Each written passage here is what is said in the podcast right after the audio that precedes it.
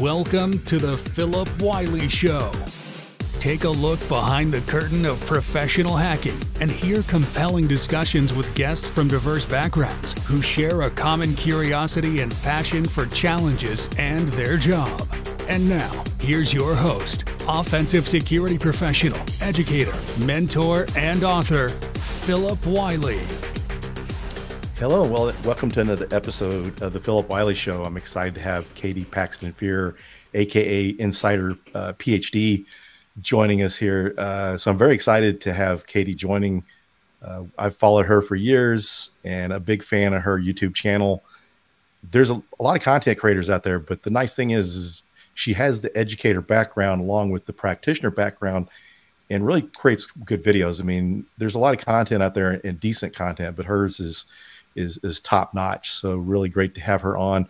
We got to meet in person last year at Black Hat uh, Europe in London, and I've been planning to get her on the show and just haven't got her on yet. But the timing is great because uh, originally was trying to get her scheduled for the Hacker Factory, and since I've gone independent, uh, it's good that we did. Procrastination did win out once, and so uh, we got her joining us today. So welcome to the show. Thank you so much. I'm so happy to be here. Um, it's great, and I I always literally as we were doing like the kind of pre-introduction talk about how much I recommend your content to my students as well, who are also looking to get into cybersecurity and break into the industry, and showing them all the different paths they can take. So it's really exciting to be here and to actually be able to chat with you, like on a, on on a actual like video. Yeah, it's good to good to have you, and and you know we share a like mission and, and, so I really like what you're doing because you really created a lot of good content. And as I mentioned before we started, uh, one place I referenced one of your videos was for an API uh, talk I do on using external attack surface management to secure and discover APIs. So I used that there. And also that same talk, I first gave it at Alissa Knight's API security conference, oh, which nice. was last year, the year before last. I think it was, I guess it was last year and it ended up becoming an article for U.S. United States Cybersecurity Magazine. And oh, so, wow. uh, so yeah, it was pretty interesting because I worked for a company that did external attack surface management, and I was and when I work for companies that do evangelist stuff, I don't necessarily try to pitch their product. I try to come up with use cases of why you need these things and just kind of show the the need for the product and not sell the product. So it was a good way to bring awareness to external attack surface management, and of course API security is a hot topic, as you well know. Yeah, for sure. I think a lot of people kind of forget APIs because they are like sitting there running in the background. People just forget that they're there and forget that they're a secu- security concern and they're too busy looking at like the main application or the mobile app that they just completely blank on the APIs. It's amazing some of the things people have found, just like Sam Curry uh, and I guess he had some people helping him with the API. Some people he hacks with that found those APIs that affected like Tesla and and several different automobile manufacturers. He he did some work like a few years ago as well, where he had left like a blind cross-site scripting payload as his name on like his car and his windscreen broke and he actually found a vulnerability that would let you see like essentially what the mechanics saw when they did like diagnostics on the car and it's just it's wild to me that thing like APIs stretch you know, we kind of don't really think about it that much, but they really are. They're like the fabric that holds the internet together. They're like the weave of the fabric. Yeah, they touch so many so many different things, and you don't think they would. And like you mentioned, you know, we don't see it sometimes, and some companies sadly think that it's you can't see it easily, that it's you know secure, security through obscurity, but that, that's not the case. It, it's kind of interesting too because I I started out in IT, so I spent the first six years of my career in IT, and it was kind of interesting because back in the day before web APIs you had uh, middleware servers, and that served mm-hmm. a lot of the same type of function. But fortunately, APIs have really improved that over that because one of the middleware servers was BizWorks that Microsoft had that you could interact between the different platforms, uh, kind of the same way the APIs do now, but APIs look so much cleaner. Yeah, for sure. I think as well, like, even in the past, like 10, five to ten years, like APIs have become like even more common. Um, like I remember when I first started getting into like software engineering and I was working on my very first uh, iOS app. Um, I was writing APIs in like XML and the kind of GraphQL coming out, having like RESTful specifications, um, like proper API specs, proper documentation. It feels like even over the past like few years, the APIs have kind of become gone from like something a niche into so mainstream. Although developers will say that they have always been that mainstream, of course, and we've just now thinking about security securing them as security people. Yeah, it's kind of interesting. I did my first API pen test back in I guess around 2015 or 2016 and there just really wasn't any good content or books out there for API pen testing. You know, actually, I found that when I was first working on YouTube videos because I do. I have a developer background. I worked as a software engineer, and my job was a lot of different things. I started my very first job like in um, tech at all, uh, photoshopping the CEO of a company's face onto Deal or No Deal Noel Edmonds for like a sales um, like incentive program and I ended that job writing a full like um, data lake storage that had all these connectors that came from all these different places. And for that through that job I was writing a lot of APIs I was looking at a lot of API specs and trying to pull together all this different data from different places into one cohesive stream. Um, and I was really surprised when I first started making YouTube videos. People weren't really talking about APIs. And as a developer, I really thought that was odd because as a developer, you see them so often, especially if you're developing like third party applications. Um, that yeah, I like for me, one of the very first videos I knew I was going to make in the Finding Your First Bug series was going to be API hacking. Also, because that's how I found my first bug uh, was in an API. So I also think they're great places to find bugs. Very cool. Seems seems like on bug bounty that it may be a good opportunity since not everyone is up to speed on on APIs, know them as as well as some other types of vulnerabilities they could uh, detect. Yeah, I mean bug bug hunting is really interesting so I've never done like a regular penetration testing job, so I won't pretend to know what that looks like. Um, but it's such an interesting window into how teams make software because I'm quite often in a position where I'll have like an endpoint and I'll be trying to construct what's behind that endpoint in my brain. So often when I see like an API endpoint, I'm thinking, okay, this is a RESTful API. It must be connected to a framework that must be connected to the database or whatever I've got this like really small window where I'm like trying to figure out what's actually behind it. I always describe it as uh, having like a puzzle, except for you only have a few pieces, they're completely blank, and you're not actually sure if they came from the same set. And like putting together that understanding of like how it works from the outside and turning that into like vulnerabilities. It's my favorite part as well. I love that part. Very cool. So I guess you know, uh, I guess from from from doing the bug bounties, I guess you you rely heavily on OSINT or reconnaissance to try to to figure that out to that those pieces. Did you understand? No. I'm, no? Okay. I'm so chaotic. I literally I was in this interview with like the the CEO of HackerOne. He's like, and they're being my interviews like you must have this really complicated process. I'm like no. I i just show up and then i just find bugs. I don't know how it works but i'm really chaotic. You know i don't really have a reconnaissance process. I mainly just look at what's in front of me and try and construct in my head you know how the application is built what the potential weaknesses are, what the potential security outcomes are. So I'll start, let's say I'm looking at an application like um, I don't know, Google Mail.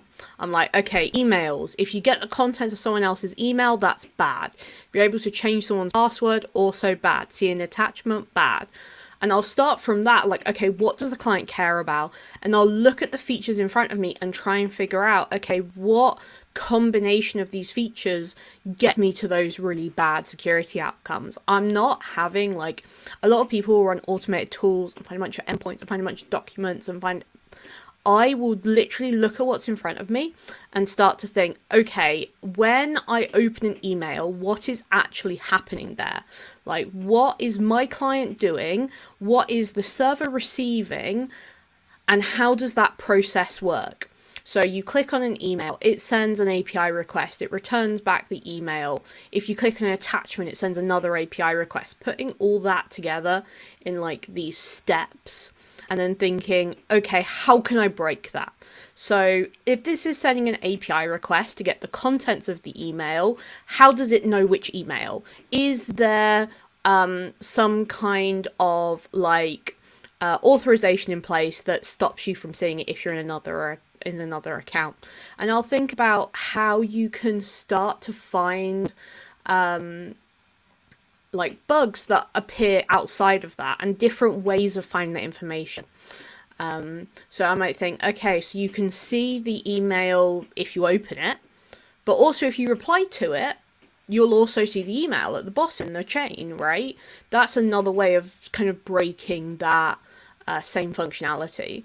So it's not really re- reconnaissance, it's really much more like investigation work. I always describe it as kind of Sherlock Holmesing or like puzzles because I think that better represents what I'm doing than like really formal processes, which I do not do. Form, formal, formal, formal processes are not for me. the interesting thing though is I could see your approach would probably could uh, if you're you know if you're if that you're able to to do that the way you do it would be less overwhelming because I could see sometimes if you're really doing a lot of reconnaissance, you've got all this stuff to sort through, and I can see how it could be really distracting and overwhelming. So the way you're doing things, I'm not saying it's easy, but it just seems like a less complicated and distracting process. I always think about it as like they kind of have two different kinds of ways of thinking about things almost like a top down and a and a kind of bottom up perspective. If you start by looking at like domain names, then subdomains, then looking for APIs, then uh, brute forcing to get API endpoints, whatever. That is, I think, a very like bottom up. You're looking at the very small details and looking to find that functionality by going to the top. My approach is much more top down. I start at the functionality and I break that down into the individual things a client is doing. I mean, that could be an API request, that could be, you know, a piece of JavaScript, right? It's breaking down that functionality into its component parts such that me as a hacker can follow those steps, get the same end result, and then think, okay, how do I break that? I don't think any is like a bad approach or a good approach. I think mm-hmm. it's just a different way of thinking. And potentially my approach also comes with the fact that I was a software engineer and a lot of the time when I see these features, I can really imagine what's behind it. I can really think to myself, if I was building this, this is how I do it. And I think that helps a lot. And especially when people like talk about when I found my first bug, which uh, was kind of acted like it wasn't really I wasn't experienced I didn't really know what I was doing. I do put a lot of faith in the fact that you know I I was a software engineer I was writing this software and that helps a ton in understanding how to break it. So if if someone's wanting to get into bug hunting or application security what would be your recommended path Oh, I don't think there's a wrong path. I think step one is to make sure it's actually what you want to go into. I think a lot of people end up doing bug bounty hunting not because they've got a genuine interest in security, but because they have a genuine interest in earning money, which is a fine motivator, but it can only get you so far. And as soon as you're kind of getting a few hundred dollars, you will lose interest uh, it's not a long term motivator. So, step one, make sure it's what you actually want to go into. Make sure you want to spend, you know, your I say free time, your time at work learning new techniques, going and investing into reading research papers, reading blog articles, watching playbacks of DEF CON talks, etc. So you have that genuine interest, that will take you really far. the second point is I don't think there's a wrong way to get into application security. I think application security in general is very um very much improved by the fact we have so many diverse backgrounds. Somebody who used to be a developer and who was for 30 years can really add as much as somebody who's, you know, done IT for five years and has kind of a background in like IT support. Both of them can add to that process. Um, so I don't really think there's a bad, but I do think a lot of people kind of end up in web security or interest in web security because they're like, I want to be a hacker and this seems like the main route. There's so many different routes into security that do not involve Burp Suite and do not involve bug bounty platforms. And some people are amazing bug hunters but could not work like an actual AppSec job. And so many uh, people who are AppSec engineers or who maybe struggle with the kind of AppSec part of it would be great bug hunters. So I don't really think there's like one clear path. If I was making a recommendation, I would say have a go at hacking and see if you like it that is my path into into bug bounty hunting. It's have a go. Do you like it? Do you find it interesting? Do you find it enjoyable? Do you find it challenging? If you don't hate it within the first few hours, that's a that's a great route to start. So, uh, kind of as far as someone wanting to get into that, do you think there's it would be helpful for someone to try to learn some type of web development? I do think so. Um, I, a lot of people have very strong opinions on this, and I'm not saying I'm correct. And you can see that I'm trying to get around the fact that I know people are going to be upset when, about this, but I do think it really helps. I think it's very hard to piece together how an application works without understanding how they're built. Whether that's from a programming point of view or I think equally a um, like DevOps point of view is super helpful now, especially when we think about like containerization, container security. Think about things like Docker, uh, CI/CD pipelines, DevOps, huge benefit. Programming, understanding the underlying code, also a huge benefit. Um, again, people have opinions about what the best way is. I personally think it's helpful. So, so what are your favorite tools to work with on, on bug hunting? So, I swear by Burp Suite and Firefox. I do not use any fancy tools other than Burp Suite and Firefox because I don't really think you need to. In fact, I actually tried a challenge um, over the last two years. Each year, I've told myself, can I find enough bugs with the free version of Burp Suite such that I can um, uh, I can buy the Burp Premium license. And I did it within like the first few weeks of trying the challenge. I had purchased it like four times over. So I don't think you need to pay for it either. I really like, I've gotten very into PwnFox, which is a great extension for Burp Suite that works with Firefox. And it basically colors in your burp like history where you've got the um, like websites you visited uh, uh, that is colored by like tabs in um, in Firefox. You can have like a red tab container that appears in the proxy history as highlighted in red. So helpful for testing complex APIs, especially when you're looking at like multiple tenancies and stuff like that. Um, my best recon tools Amass is super great, though I don't know how to use it because, again, I don't do recon, but it looks very cool and it gets a lot of data out. I've never used that data for anything, but mm. there's a lot of it. Um, and Kiterunner, I really like Kiterunner. It's specifically an API tool and it uses contextual clues about how an API is built in order to have a better recon.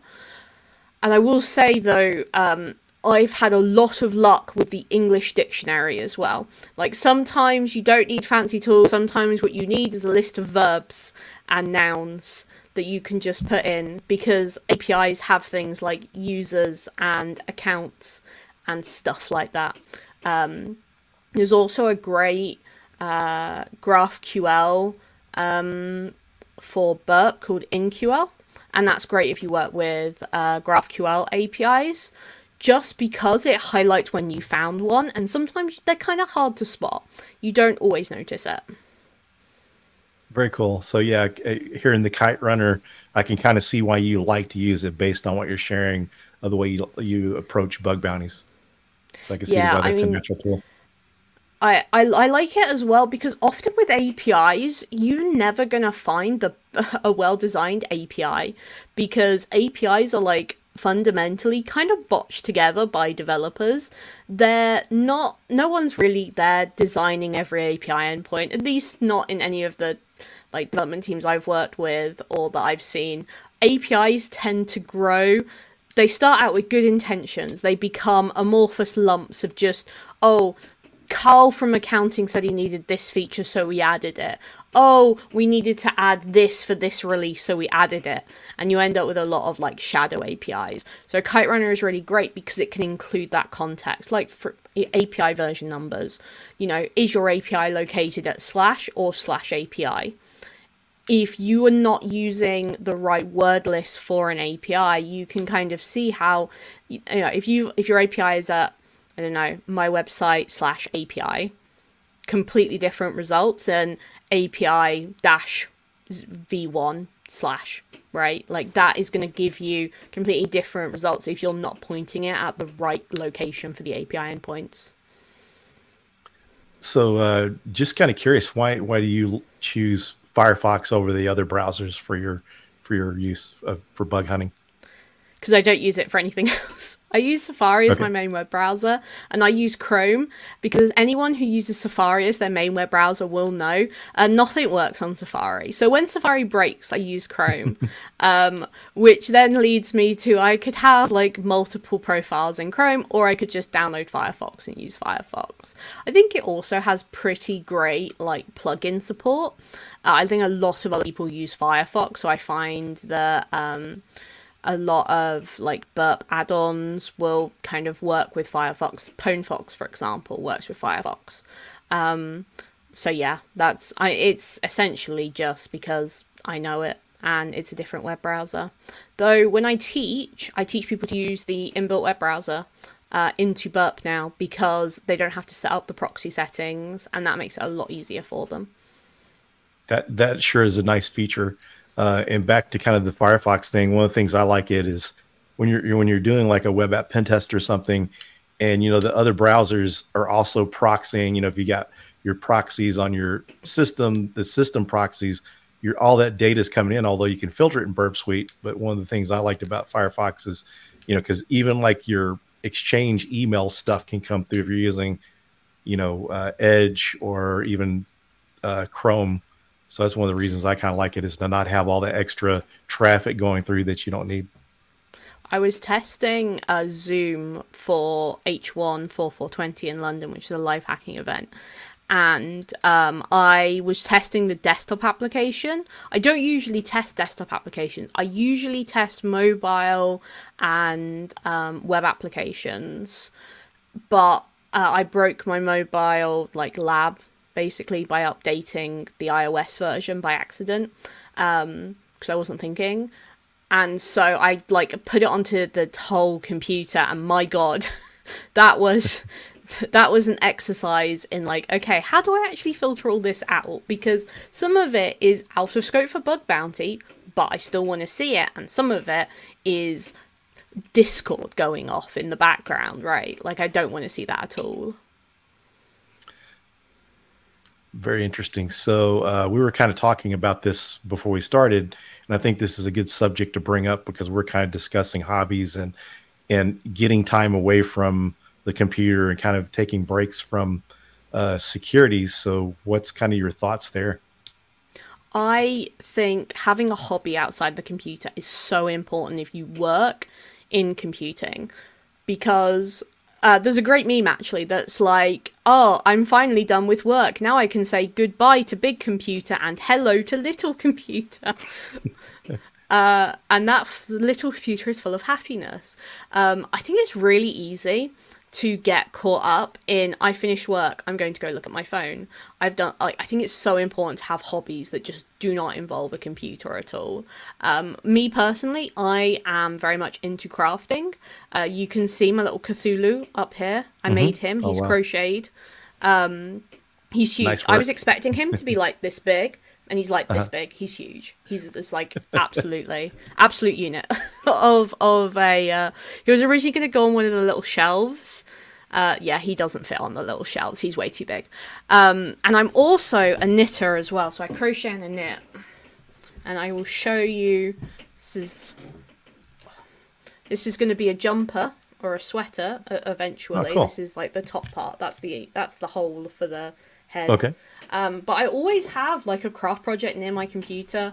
I always relax by doing stuff that's outside. I have a Kindle as well. Again, this doesn't have internet access. There's no distractions. I can just sit and like have a hobby just outside of being on Twitter all night or and actually have that time to relax. I think it's really easy, especially as a creator as well, and I'm sure you've experienced this too, where every single time you are not actively creating or doing work, you're like, I could be being cre- like creating content and doing work right now. I'm wasting time. And I think it's really important to schedule in not working um, and to make sure you're not tempted to work when you could be relaxing. Though I say this, and it is in fact like six thirty here. Uh, I am doing this after work in my free time, so maybe I'm not such a great example of this. Um, but I do think it's important. After this, I'm literally going to go downstairs and go knit in my jumper. Good, that's good. As as I was mentioning, you, I need to find some hobbies too because you, just like you mentioned, you're going to from the big computer to the little computer and so many people will if your day job is some is on the blue team maybe you're wanting to learn pen testing you're doing hack the box or something like that or ctfs or or bug bounty you're constantly doing it. I can really see the need to get away from that. And i was kind of seeing that myself. Yeah, it's I think it's really tough as well because if you say are in a job where you're not in your like dream role, um, so let's say you are like on the blue team because you kind of that was the job you could get, but your real passion is in pen testing. It's really hard to actually allow yourself to take breaks because it feels like you're slowing down. But if you want, and my PhD supervisor used to say this all the time, um, he would say, I love my job. I want to be able to work this job in 20 years' time. If I burn out by working too much now, there is no way I can have that sustainable career of a job I love for the next 20 years. It's not going to happen. So I need to schedule in breaks. I need to take things slowly because otherwise I'm not going to I'm going to have a job that I hate. I'm going to have a thing that isn't fulfilling in my career and I'm not going to be happy long term with my career. You know, it seems like sometimes too, even though you try, if you try to force learning, it's just like if you're studying for some kind of certification and you keep studying and studying, there comes a point where you're saturated, you're not going to learn anymore, that, that you need to schedule in breaks. And one of the things I like to make comparisons to, because the brain, you know, this is part of the human body. If you're an athlete, you're training for certain events, you can't do that all the time or you're going to overtrain, you're going to burn out. So we think about it, the brain is the same thing. You know, there's only so much time you can – study or concentrate that it's actually going to be useful. So it kind of seems like it's good to kind of schedule in breaks, even if you're enjoying it, to have some time away to avoid ever getting towards burnout. Yeah, I mean, I think as well, especially in bug bounty hunting, we see a lot of people saying bug bounty hunters don't sleep. And I've had moments where I have realized in bed, oh my god, I know how to exploit that bug. I need to get up and work right now. Just like the um, meme. yeah, just like the meme. Just go get up and not sleep. Yeah. Um, but it doesn't really help like long term because if you if you genuinely do stay up late every night your health is going to genuinely suffer. You're going to feel terrible every day. You're not going to find especially like the same enjoyment and you're certainly not going to learn anything because your brain is so stressed. I think something that's really unique about cybersecurity is that we do so much learning outside of work. I don't know if there are many fields where people um, push themselves to do loads of certifications outside of work. Certainly, as a developer, it was something that was an option, but it was inside work for me. Like, oh, is there a certification you want to get? We'll pay for the training for you. It wasn't really a option to say, oh yeah, we're not paying for that. You've got to learn that in your own time. So I do wonder if we in like cybersecurity as a field kind of put up with a lot more not learning, but like certification experience, trying to validate our learning, then is really healthy for us as well. Yeah, I kind of agree with that because I I haven't seen any other field like that. You know, a lot of other fields too. Uh, you know, if you're a doctor or something, then they're going to send you for certain training to keep sharp and and uh, you know stay ahead of the game. And you know, it's not always that way in cybersecurity. It seems like some cases if people want to get ahead and learn, they have to do this in their own time a lot. Yeah, and I think that's actually pretty sad as well. I think that it means a lot of people end up, especially in the junior parts of their career, pushing certification after certification after certification when actually they probably would have got more in like learning and experience from just having a professional mentor to talk to. Like, I'm not really sure if doing exam every few months is as helpful as connecting with someone who's more senior in the field and building up those professional networks. And especially for a beginner, I would say, especially in I, I mean, I talk from a place of privilege here, I know, but especially in the early parts of your career, I would really make an effort to not bash out certification after certification, but instead look at joining a community, whether that's an online community or even better, something local. So you can start to make that professional network and professional connections. I think that's so much more valuable long term. And one of the things I wanted to cover today too was the fact that you know you're a content creator and I wanted to get your point of view of how helpful you think this is to someone's profession. And if you're you're working cybersecurity, how helpful is that in, in your per- personal branding to your career? Oh, it is the biggest thing you can do for your personal career. So I'll use an example. I teach a, at a university, um, and we have I teach some courses. Um, in the first year, my students write blog posts that they can put on LinkedIn. Um, in the second year, they um, talk about pick a security vulnerability and make some content for a developer audience explaining that vulnerability. And one, the level of submissions and the quality of them, incredible. Was not expecting them to be that good. Um, two is that it helps so much. It puts you out there and it turns that kind of job hunting game away from you chasing recruiters and you chasing people to help to help you out and instead turns it to them and you're saying well i'm this person. You can see my work because i write blogs. People will come up to you and be like we want to hire you. How do we do that? Like what what can we do to get you on our team?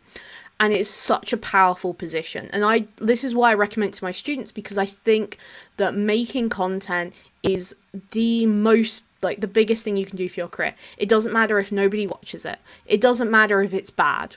Your first anything you do will always be bad. Like my first video, absolutely terrible, was filmed on a potato. Um, I had like a piece of A4 paper next to me because I couldn't remember what I wanted to say about all the different parts of burp, which was what the video was on. Terrible. My second video, also terrible but slightly better, and now when I'd like tell my students, look, like producing content, making videos, it comes from experience and practice. You will be very bad at it and you will slowly get better until you're no longer bad. Uh, and you won't be able to accurately pinpoint when you had your first good anything. So I 100% recommend it.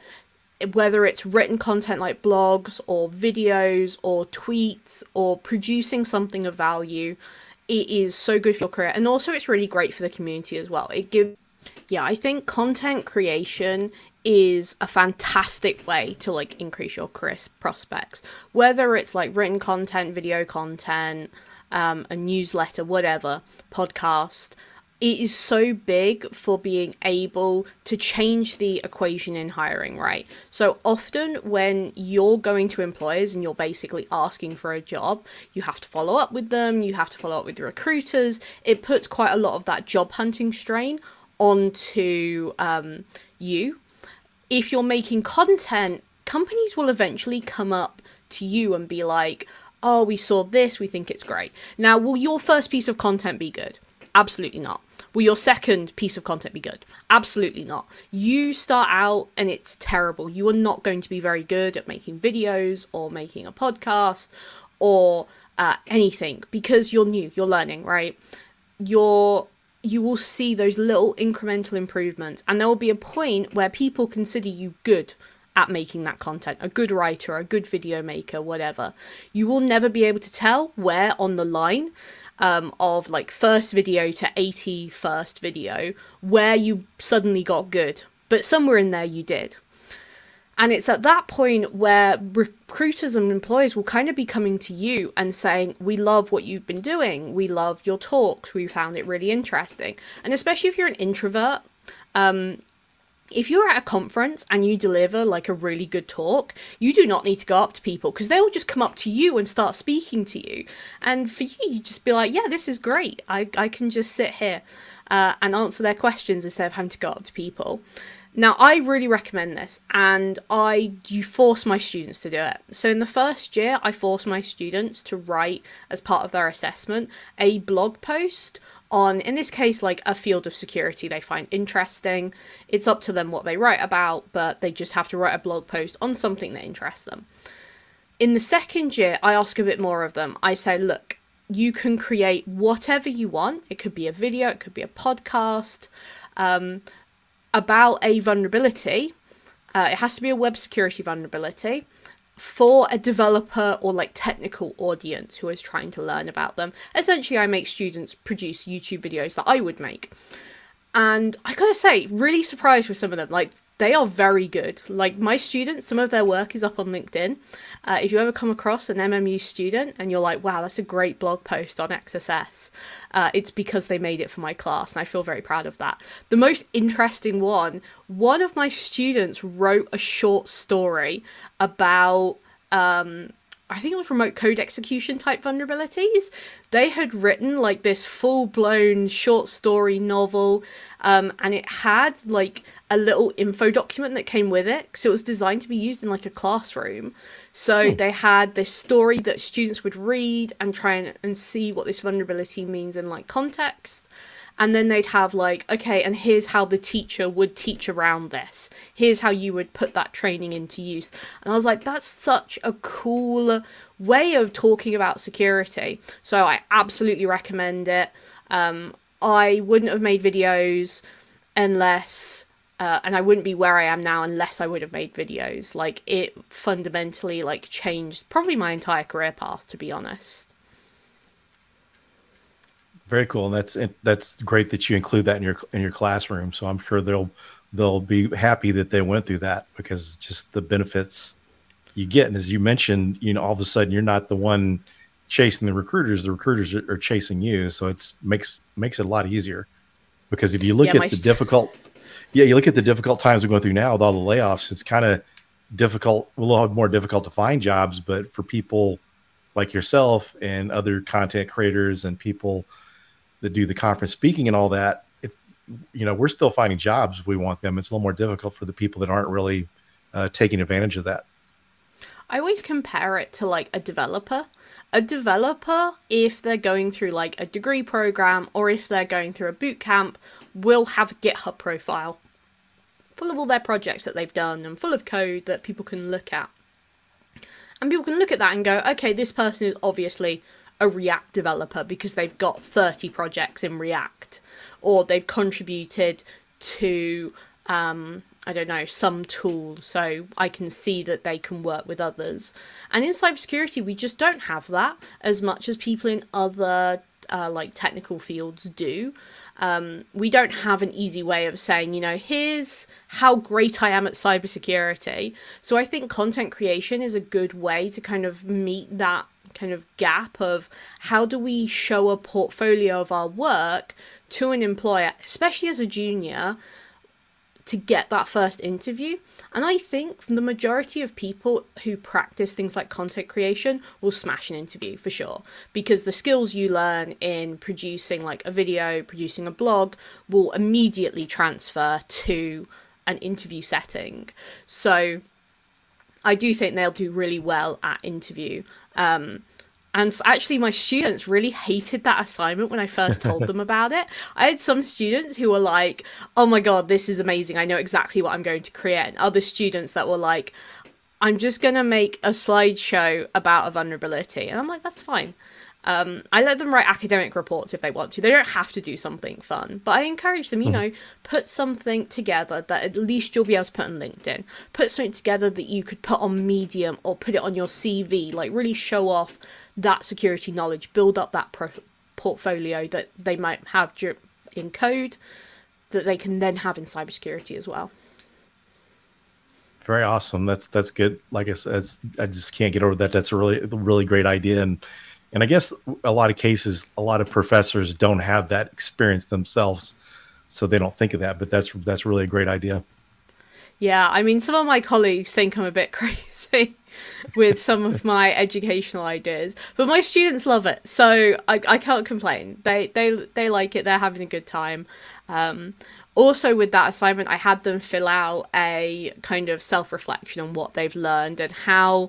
So it was a mix between like full cybersecurity students who want to go into SOC or red teaming or whatever, and computer science students who didn't want to take computer graphics because they'd have to program in C. That's essentially the two different types of students. So I had them think about, you know, how does this course change how you'll be as a developer? How is this going to impact your career? How is this going to make you think about these problems more widely? And I think that's so important to have in like a developer curriculum because it's really easy to get caught up in, I know 10 programming languages and they're all the hot trendy ones and instead move it to okay yes i can program but i understand these wider issues. And i think that's how we improve the like security workforce of the future. Very cool. So uh, we're getting down towards the end of this episode. Is there anything that you'd like to share that we didn't cover? People always ask me, you know, if, if you have, if you're interested in getting into bug bounty, what should what should I do? Um, and I used to kind of say, well, you could do X, Y, and Z. Um, though my like career in content creation over the last few years has taught me that you may as well recommend your own videos and shill for yourself uh, because nobody else is going to do it for you necessarily. So you may as well. So like follow like comment and subscribe to my youtube channel uh, it's Insider PhD. I make videos about web security. I also have a newsletter that you can sign up for. The link is in the community tab on YouTube. Um, and you can also follow me on Twitter. That's also on YouTube as well. And we'll be sharing in the show notes all all the socials for Katie as well as uh, you know her YouTube channel and all that. So you'll be able to contact her and and consumer content. So this is some of the best bug bounty content out there, and I highly recommend it. And plus you know someone coming from the educational background because you know not everyone that does content comes from that background. So having that understanding i re- really feel like that kind of helps the quality of your content. Yeah i mean i always describe my videos as less youtube videos more lectures. And if you do come from like a formal educational background and you find the kind of mismatch of getting resources from all these different places quite confusing um, I really recommend my videos because they kind of break it down in a slideshow in a lecture format that you're probably already familiar with. It's a great way to kind of ease you into the more chaotic learning world of bug bounty hunting or indeed like cybersecurity in general. Well, thanks. Thanks for for joining. This has been a lot of fun. Uh, it was good to to get a little more idea of your background because I've seen you online, but just to kind of get some of these stories of how you use the content creation with your students. And so it's been a great discussion. Yeah, I've had a great time. Thank you so much for having me. It's oh. been super fun. And uh, yeah. I re- really appreciate you being on here. And so I think there's, there'll be a lot of people get use out of it. And a lot of the people that, that tune in are beginners or they're just learning about some of these other areas. So I'm sure there'll be some people that will be able to uh, get a lot from this and take advantage of your content. Thank you. I just hope Pete, I can inspire people to have a go themselves. That is the bare minimum that I want from any of my content. But thank you so much, and thank you to everybody for listening and watching. Uh, I really appreciate it. Thank you for listening to The Phillip Wylie Show. Make sure you subscribe so you don't miss any future episodes. In the meantime, to learn more about Phillip, go to thehackermaker.com and connect with him on LinkedIn and Twitter at Phillip Wylie. Until next time.